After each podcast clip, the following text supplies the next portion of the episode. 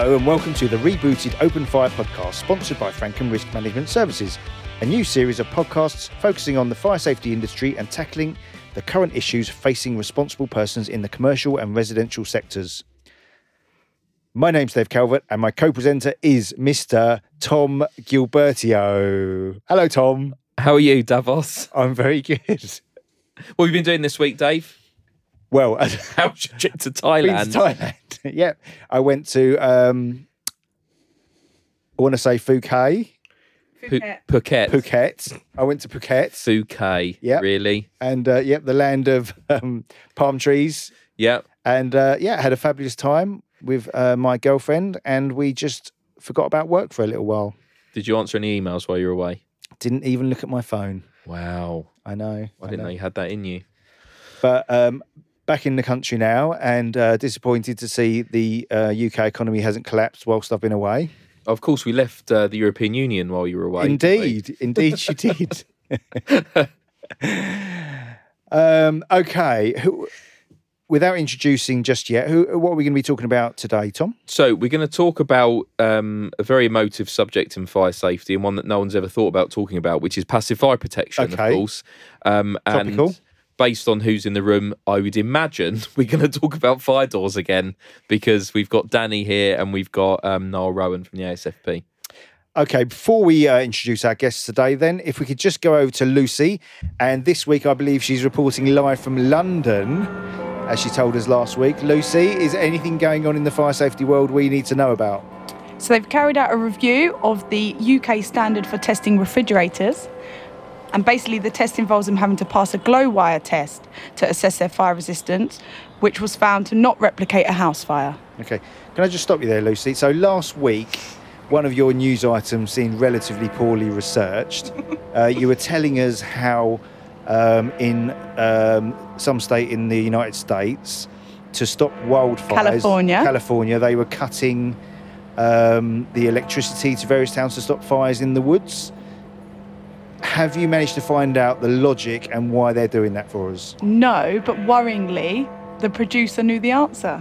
Well, Our, our producer, Yes. our producer. Okay, I can't see. Who's Ant- now been promoted to head of news. I can't see Ant from where I'm sitting. However, Anthony, can you hear me? I can, yeah. Can you hear me? Anthony, can you help Lucy with her research? I can. So PG&E, the utility client over in uh, California, have shut off the power due to strong winds paired with the hot weather because the trees fall into the power lines and start a fire. so, what I most like go. about that is that our the, the least fire safety qualified person in the building, Yes. Well, you say that. He's our actually a chartered fire engineer. uh, Actually, yeah, he, he- he's actually um, taught us all something we didn't know, and I think that's fantastic. He Thank got out of very the fire much, Ant. engineering game because PI insurance has gone up apparently. To clarify, uh, producer isn't the same Anthony who was the fire engineer Anthony on last week. It's an Indeed. entirely different Anthony. Um, Wonderful. Any more the- news? Sorry, go back Any to more the news? Back to, studio. our, back to our uh, Lucy in London. If we just have one more. So, consultations are taking place on the use of photoluminescent signage instead of emergency lighting within residential blocks. Interesting. Need to get Jim Creek back in. Well, I think um, next, uh, our guest next week might have uh, an interesting He might have a point to make. point to make. Who's our guest next week? Andy Cunningham. Andy Cunningham. Okay, we'll ask him about that. Thank you very much, Lucy. We will see you again next week. Thanks, Lucy. Is Lucy's job under threat now? L- Lucy's lost her job.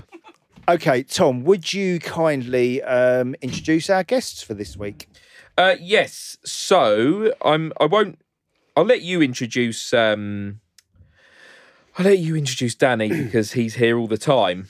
I mean, do we even need to introduce So, Danny? Danny, White, a long time friend, Danny of, Dawes. friend of the show um, from Series 1. Yep. Uh, Danny Dye of Fidor Consultants, no, Fidor Compliance Consultants, Yes. um, here to uh, give us the benefit of his experience and um, advice. and his favourite song, of course, is "Come On, Baby, Light My Fire" by The Doors.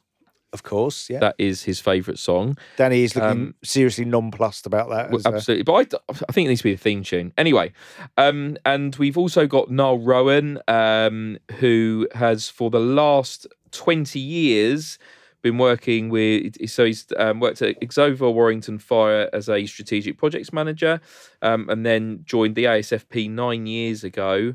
Um, is that right? Yes, that's right. Wow, nine years ago, and was a technical officer. Then he was the chief operating officer, and he's now the chief executive officer. So he gets a special office. I'd imagine there's a leather No. desk involved. No. no. Oh, that's a shame. no. Work It's got to be a home, view. actually. Got to have a good view. Absolutely. But we have got Mr. Passive Fire Protection in the room, and we've got Mr. Fire Doors in the room. It doesn't get better than that, right? Okay, let's hit them with some good questions then, Tom. Okay, so who on earth are the ASFP? Can you tell me a little bit about their role now? Uh, the ASFP, that's the Association for Specialist Fire Protection. It's a trade association of manufacturers and installers of passive fire produ- products like uh, fire doors and uh, fire stopping and ducts and dampers and so on. That's exactly what I thought it was going to be. I can I can elaborate a bit more if you like. Right? Yeah. Please, yeah. Uh, we we produce a number of publications in relation to passive fire protection products.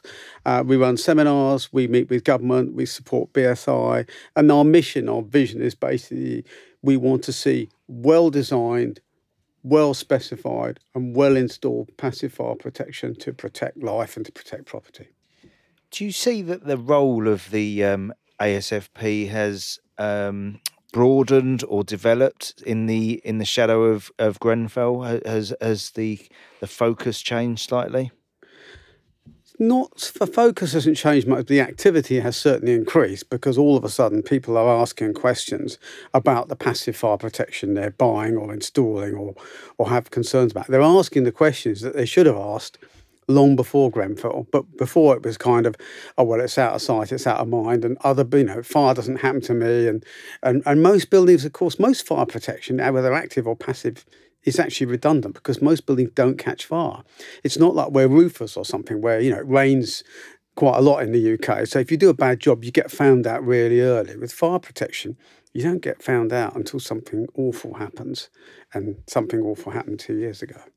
Danny, would you echo sort of Niall's um, a- approach there that um, since obviously the last couple of years, you- would you say to a certain extent it's being treated more seriously than it was before from a fire door perspective? Yes, it's being treated more seriously with regard to the, the testing and certification.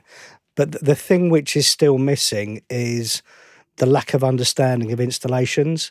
And it's a fire stopping around the door, which is, you know, it needs to be done properly. And people still haven't really got a hang on it. Can And you give us an example of what we, when you say that fire stopping around the door? what sort of the common issues or problems that you're? Um, they're not using the correct materials. Sometimes they're not using any materials. So you go and take off the architraves, both sides, and you can see into the living room. Um, there's nothing there. But again, it's an issue because when you know the traditional clerk of works would go around and inspect, he's expecting does it look nice as opposed to is it functional? And you know, as I said previously, that I think architraves are there to hide bad workmanship, um, and it's proving to be the case. We we find that uh, quite often behind architraves you'll find cement bags. Or the little blue overshoes that you wear when you're going to swing baths and stuff, they're stuffed in as use anything. So pretty much anything you can uh, Anything that you stand. find Yeah, on, yeah. Instead of the correct materials. and there's still an abundance of pink foam out there, and people don't understand how to use pink foam, and just think, oh, if I squirt a bit in the hole, I actually had that very question yesterday about, well, what's wrong with fire foam? Why don't we just use that everywhere? It's got four hours. Well, well, can you tell? Can you tell? that, that, I mean, um, from a layman's point of view, then what is bad about pink foam? Right, uh, it's quite straightforward, really. Um, pink foam, as we call it, is polyisocyanurate foam. It's normally a single packet from an aerosol. It burns. It's a simple reason. Well, how come it's got four hours on the tin, which is what some of it has? Well, they use it as a very narrow but deep joint. So the fire has a long way to travel to get through, and it's a very narrow joint. And used in those configurations, you can get some good fire performances in. But people just say, oh, it's got four hours on the tin. I'll use it to seal this opening, which is 600 millimeters by 600 millimeters, full of cables and pipes. Yeah. And then it will last a few minutes. And we know this because we did a series of tests at, at um, Warrington Fire about three years ago with cables and pipes, and we sealed them with pink foam and we sealed them with proper stuff. And the, the pink foam burnt through between seven and nine minutes when it's supposed to provide. So, so that really, what we're saying is the devil is in the detail. People are reading the headline of what the, the, the, the substance is for, but not actually reading the detail of the circumstances when you should use it. It, it's more than the devil's in the detail. They're not looking for the detail because if they look for the detail, they'll find out the product doesn't do what they want it to do. Yeah. So they just say four hours on the tin, out of sight, out, out of mind. It's kind of semi in, in, deliberate ignorance, as it were. It's an attitude that that that will and it's changing now because people what happened at Grenfell and at Lakanal House before that, people are questioning. they need to be bulletproof. They need to be fireproof, to use a dreadful pun.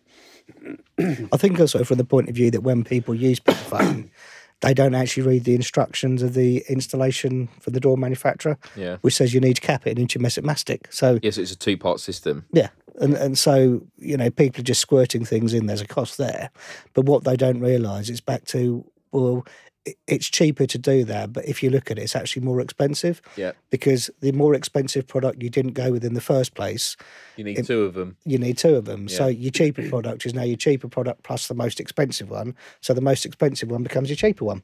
Yeah, So it's false economies. Is um do you think the new inverted commas blue foam is the next pink foam waiting to cause havoc in our built environment? I- I'd say the difference is that a lot of door manufacturers are, are testing their door sets with primary test evidence using the blue foam. Blue foam, yeah. So it's not as though they're just going, "Oh, can I have some pink stuff?" There is some data behind it. So just to sort of clarify for the listener, um, c- can we tell say what the, the, the concerns regarding the blue foam is, if any? From my perspective, it's just misapplication again. I mean, obviously, if you're using it for the purpose it's been designed and using it with a door set that's been tested with that product, then you've got good accountability and traceability of the products that you're using together as a system. But the the risk is that it comes in a can, it's a foam, and it expands, and ultimately it's going to be used in the same way that pink foam's used, right? Well, that's in, that's my concern. So, so are we ultimately pointing towards a lack of competency of installers of these products rather than the products themselves? Is it the people using them? No. Partly, yes. I mean, I always saying if you you know if any of you guys get bored with your job, you can always be a fire stopper. If you've got a white van, a mastic gun, and a bread knife, you're a fire stopper. There are no requirements for those who install passive fire protection to have any qualifications whatsoever. And would you allow an, un, an unqualified electrician or plumber to work on your building? No, but, but the people installing life safety systems like fire doors, there's no qualifications for, there's no requirement to have them.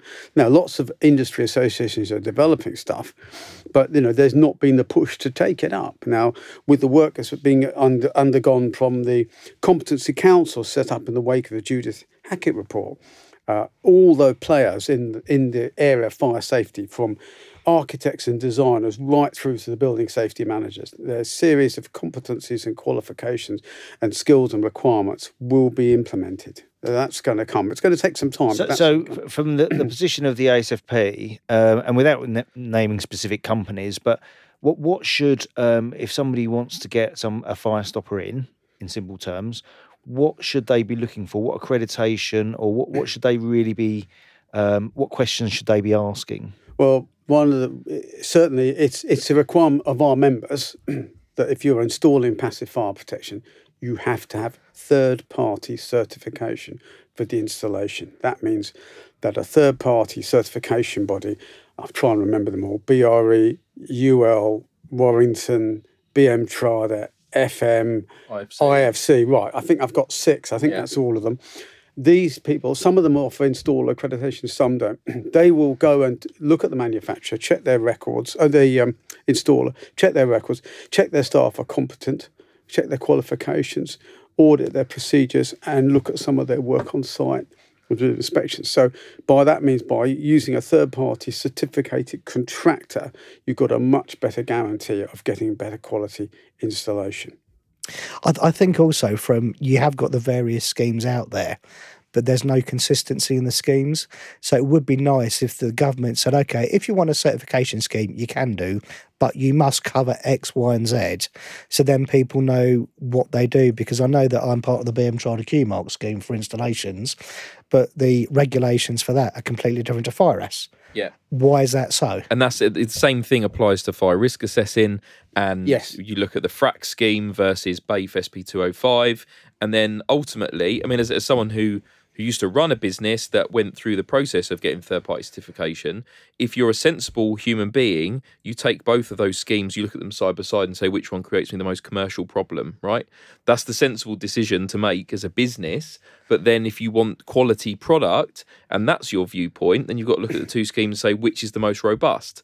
So I think you will find that there will be situations, and to use fire risk assessing as a good example, if you go on the FRAC scheme as a company, you can only use FRAC certificated individuals, and that includes your supply chain. And under BAFE SP205, you can use anyone you want as long as you think they're competent. This is this is a very good point you you, you mentioned that that people are aware that if you buy and this is quite a good example an MOT you get largely get the same it's the same series of, of tests Yep. that they do on the car wherever you go it's the same qualification if you buy a fire test from all those bodies that I mentioned earlier Warrington BRE etc all those six bodies they all have fire testing laboratories associated with. it. The fire test that they do is the same. But when you buy a certification of them, it, the, the offerings are completely different. So people, we say third party certification and we support that, but they are, as, as Tom's just mentioned, they are all, they're all quite different.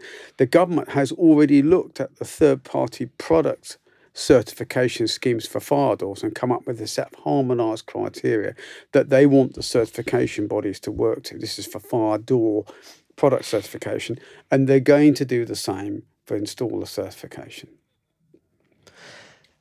I, I don't see, um, from an outsider's point of view, how you can um, appoint, um, a, a, for example, a fire stopping contractor who who's not got both um, installation accreditation and product accreditation.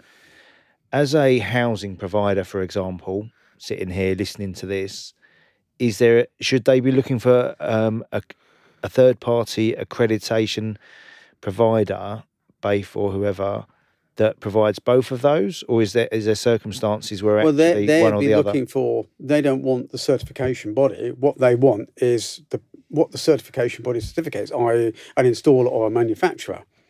And, and, and, and some, some of the, the certification bodies do the scope of which they cover in terms of product and installer certification varies quite a quite a lot. I mean, so the, the base level we say is use third party certificated products, whoever, and also use third party certificated installer.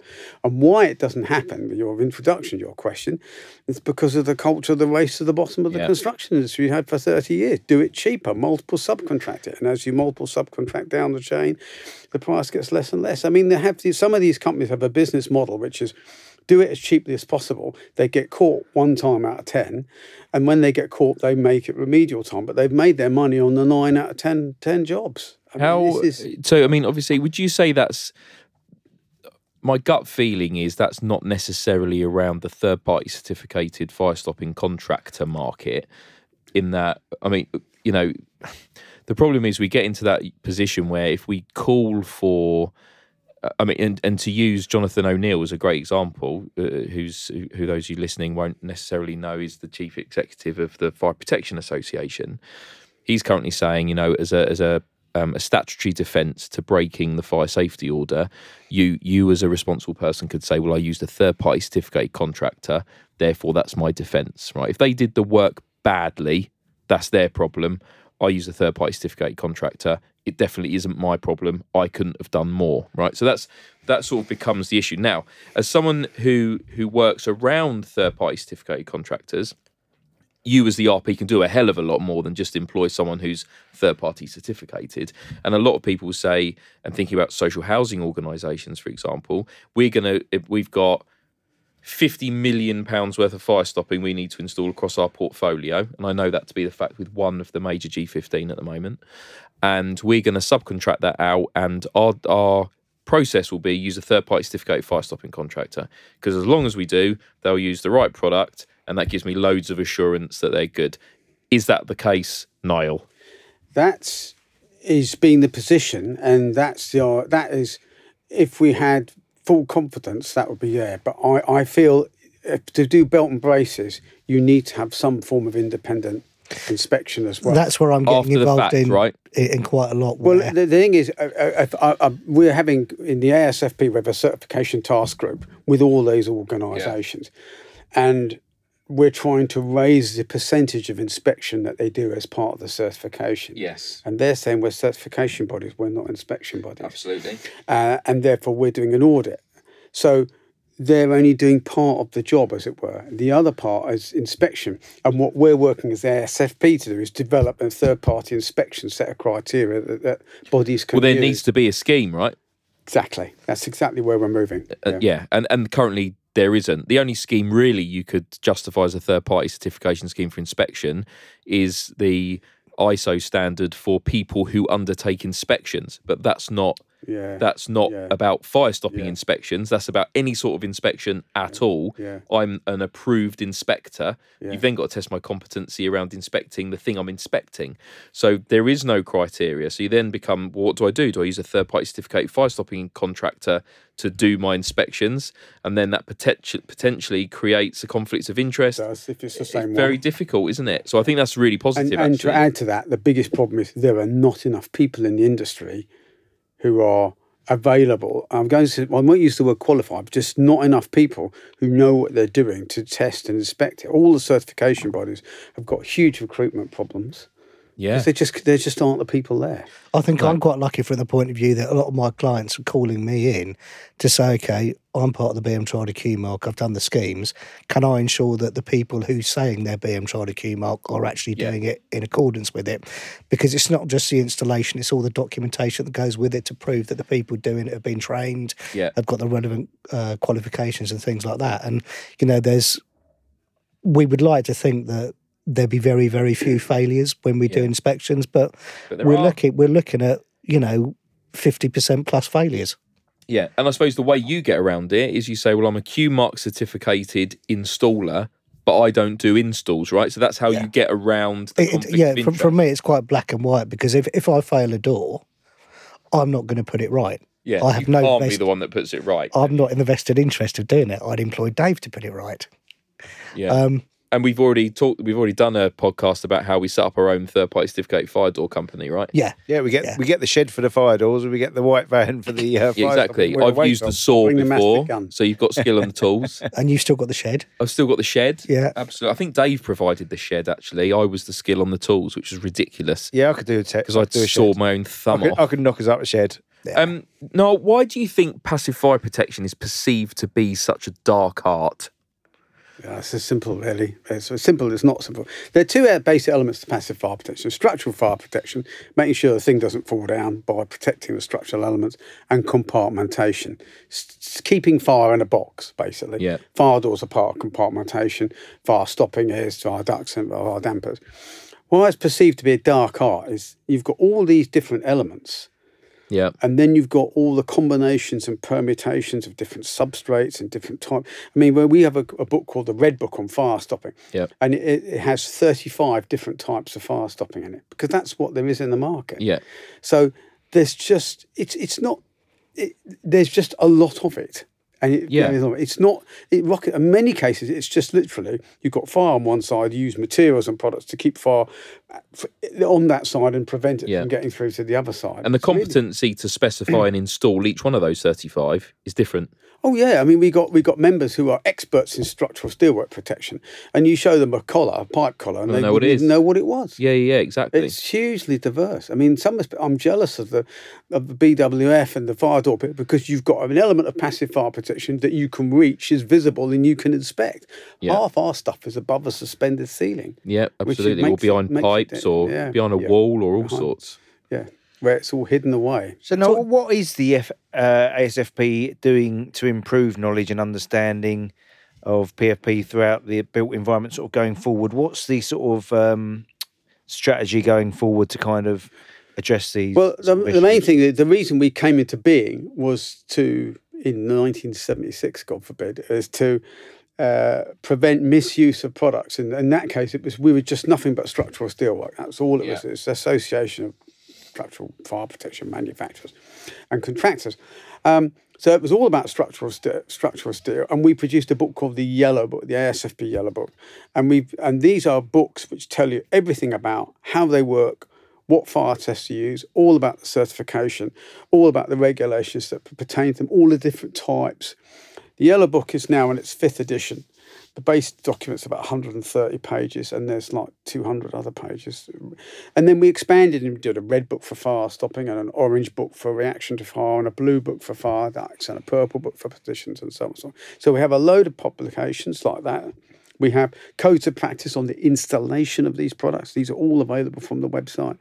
Um, so the main thing was to do is was was was um, providing publications are available to the general public and mainly, but not to general public, mainly to fire safety engineers. But the other thing we do is we do a lot of seminars and webinars and stuff like that. We have a seminar coming up at the Viva on the 23rd of October.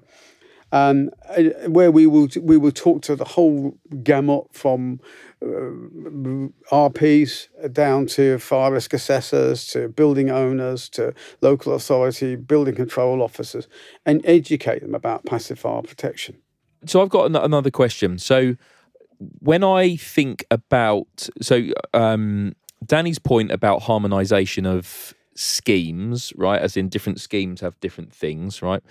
The um, the trade organization for and and again just to use something that I have worked with for many a year. Fortunately, I don't have to touch it anymore because it's very stressful.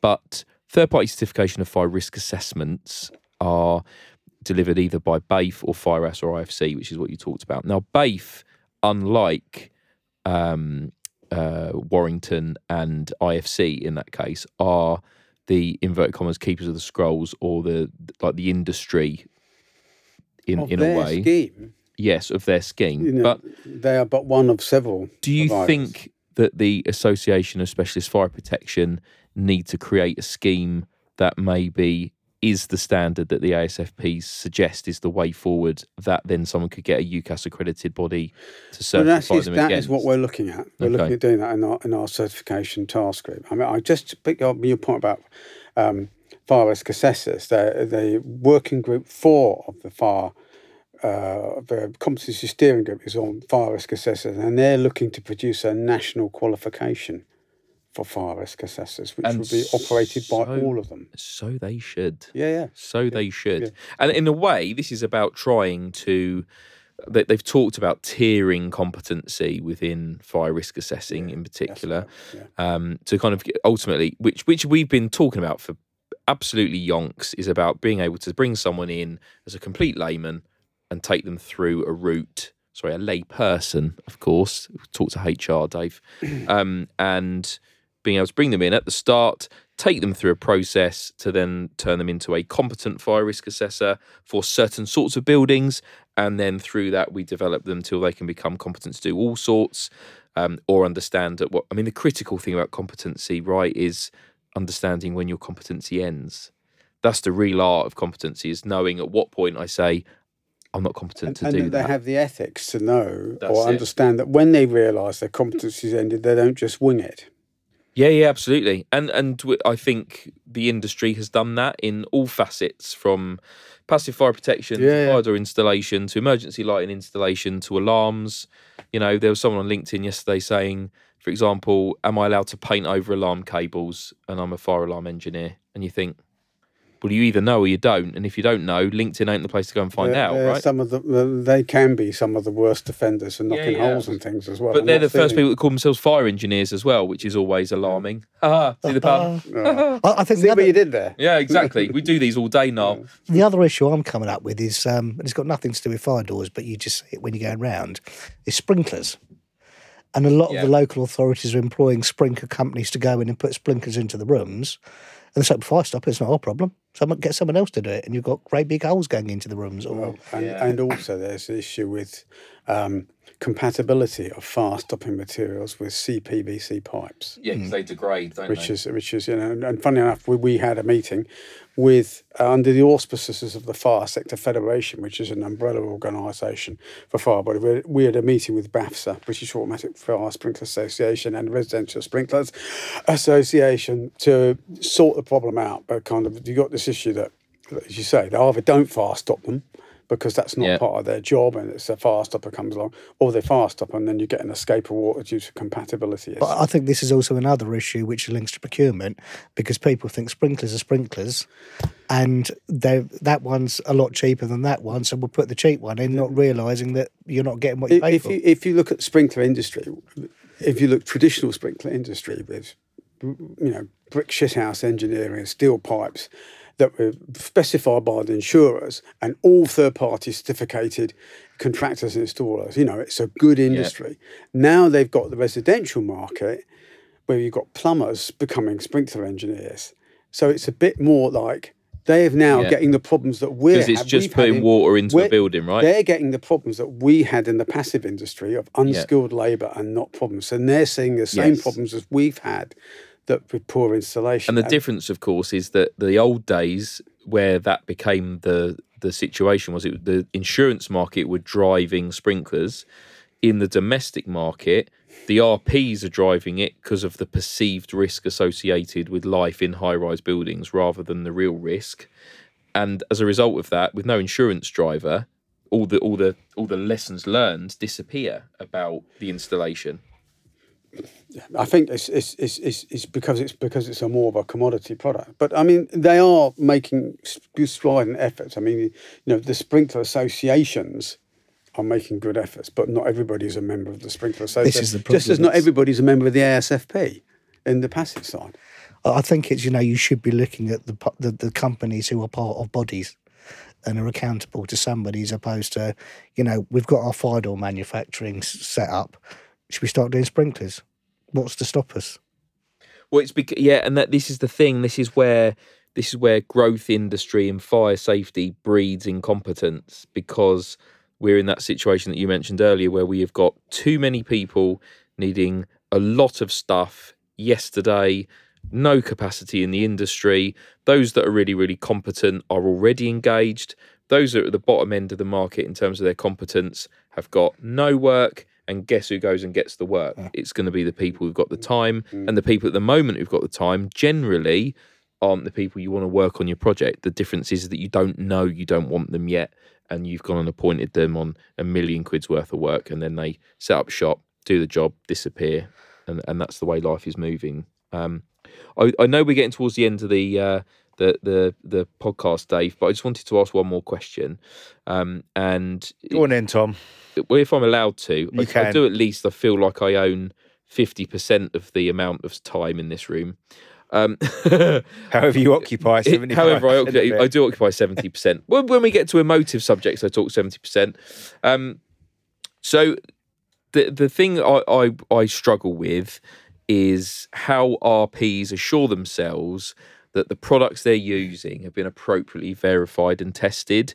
And it's very easy, I think, as an RP to just say it's got to be a certified product but yet we still live in the environment where engineering assessments of products can be undertaken, field of application can be undertaken for, by competent people. Where, where does the ASFP sit? Doors is, I think, easier because I think we're all in a position where we'd agree that third party certificated is the way forward. But with products, there are a lot of products out there that haven't been tested, but they have been approved via engineering assessment or other. Where do where do you Well, sit on that spectrum? The, the, the whole assessment, engineering assessment, is it's a very interesting um, area. I mean, the simple answer is you can't test everything. There are not enough test laboratories in the right. world to do all the testing. Uh, and there were people saying, "Oh, we're going to ban assessments," uh, and I've said, "You just can't do that. No. You know, it's just not on."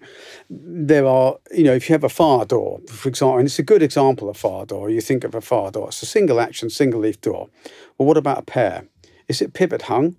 Is it single action or double action? Is it hung on hinges? Does it have glazing? Does it have over panels, transomed over panels, side panels?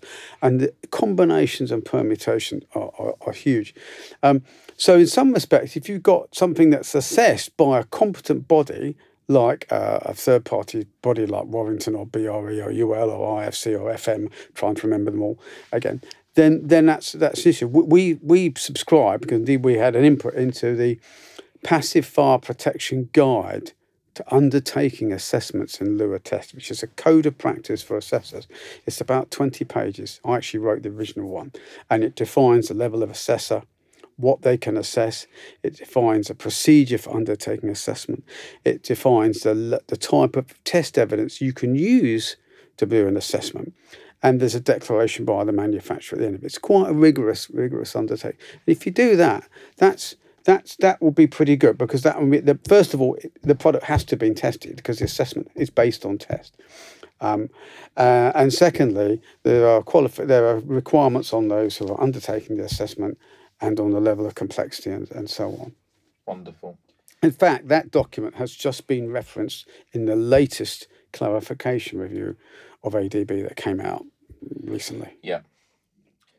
Gentlemen, time has beaten us this week. we are done. I'm not. I'm not surprised. We always get talking when it comes to passive, don't we? We do. We like a bit passive. We do like a bit passive aggression normally. Um, have we got time for our quiz this week? We've got to have time for the. T- Why don't we do a short and 60 second okay, quiz? no. uh, We, every week we do a ninety-second quiz, Oh yeah. general knowledge. Um, would you like to take part, or you have the op- the opportunity To defer to, Danny. to defer to Danny, who is generally up for uh, up for anything?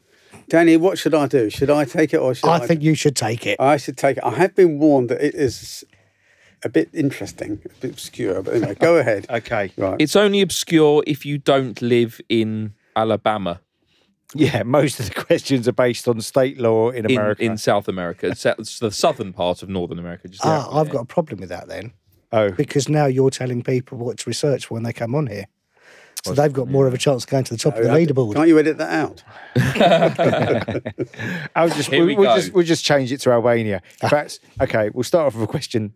On about your Albania. marks, get set, 60 seconds, go.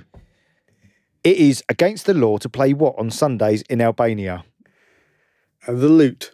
Uh, dominoes. Good answer. I like In Arkansas, Arkansas, it's illegal to ride a horse at night without what? A light.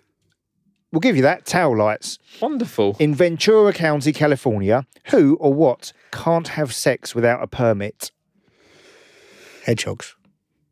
I was going to say Nearly. priests. No, Danny was closer. Cats and dogs. it's Kansas. In Kansas, it's illegal to eat cherry pie with what? Illegal to eat cherry pie with what? Marijuana. Good answer. That's ice cream. On Sunday in Missouri, it's illegal for anyone to play what? What game? What playground game? Must go a playground game. Hopscotch. Hopscotch. Hopscotch. We'll give you that because it was hopscotch. It's the Silver- playground name I know, a game I know. I like that. I sounded generous with that. In Silverwood, Michigan, it's against the law to kill what using your bare hands to impress a girl? Chickens. A bear. Iowa state law prohibits charging admission to see what? Dave.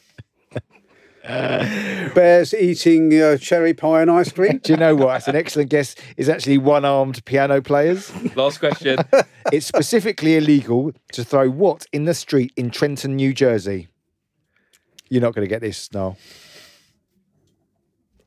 Litter. A bad pickle. Wonderful. How many points was that? That was a grand total of two. Two. So that's a joint second place. It is joint second place. Uh, the w- leader being two and a half. Yes. Excellent. These on two and a half, joint second with two. no, Well done. Ever so much for coming in. all right. Um, it's a pleasure to meet you. And um, if people want to know more about the ASFP, who, who should they get in touch with? You can get in touch with me or get in touch with the office.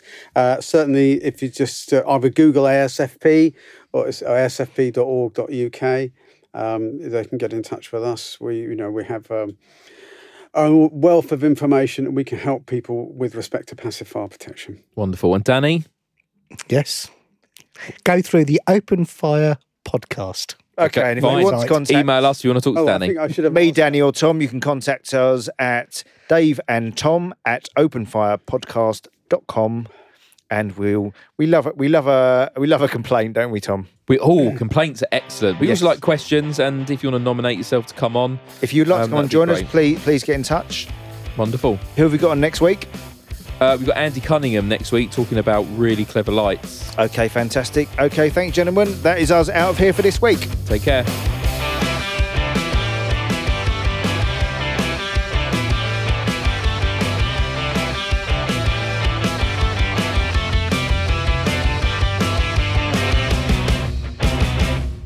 The views expressed on this podcast are those of the persons appearing in the podcast and do not necessarily reflect the views and opinions of Frankham or any of its officials. The appearance of guests on or the mention of third party information, products, or services or organizations within the podcast does not imply any approval, recommendation, certification, or endorsement of them or of any entity they represent. Our podcasts are provided for general information only and should not be treated as substitute for professional advice or supervision from an appropriate property or built asset professional. Whilst all attempts are made to present accurate information, it may not be appropriate for your specific circumstances, and the information presented in the podcast may become outdated over time.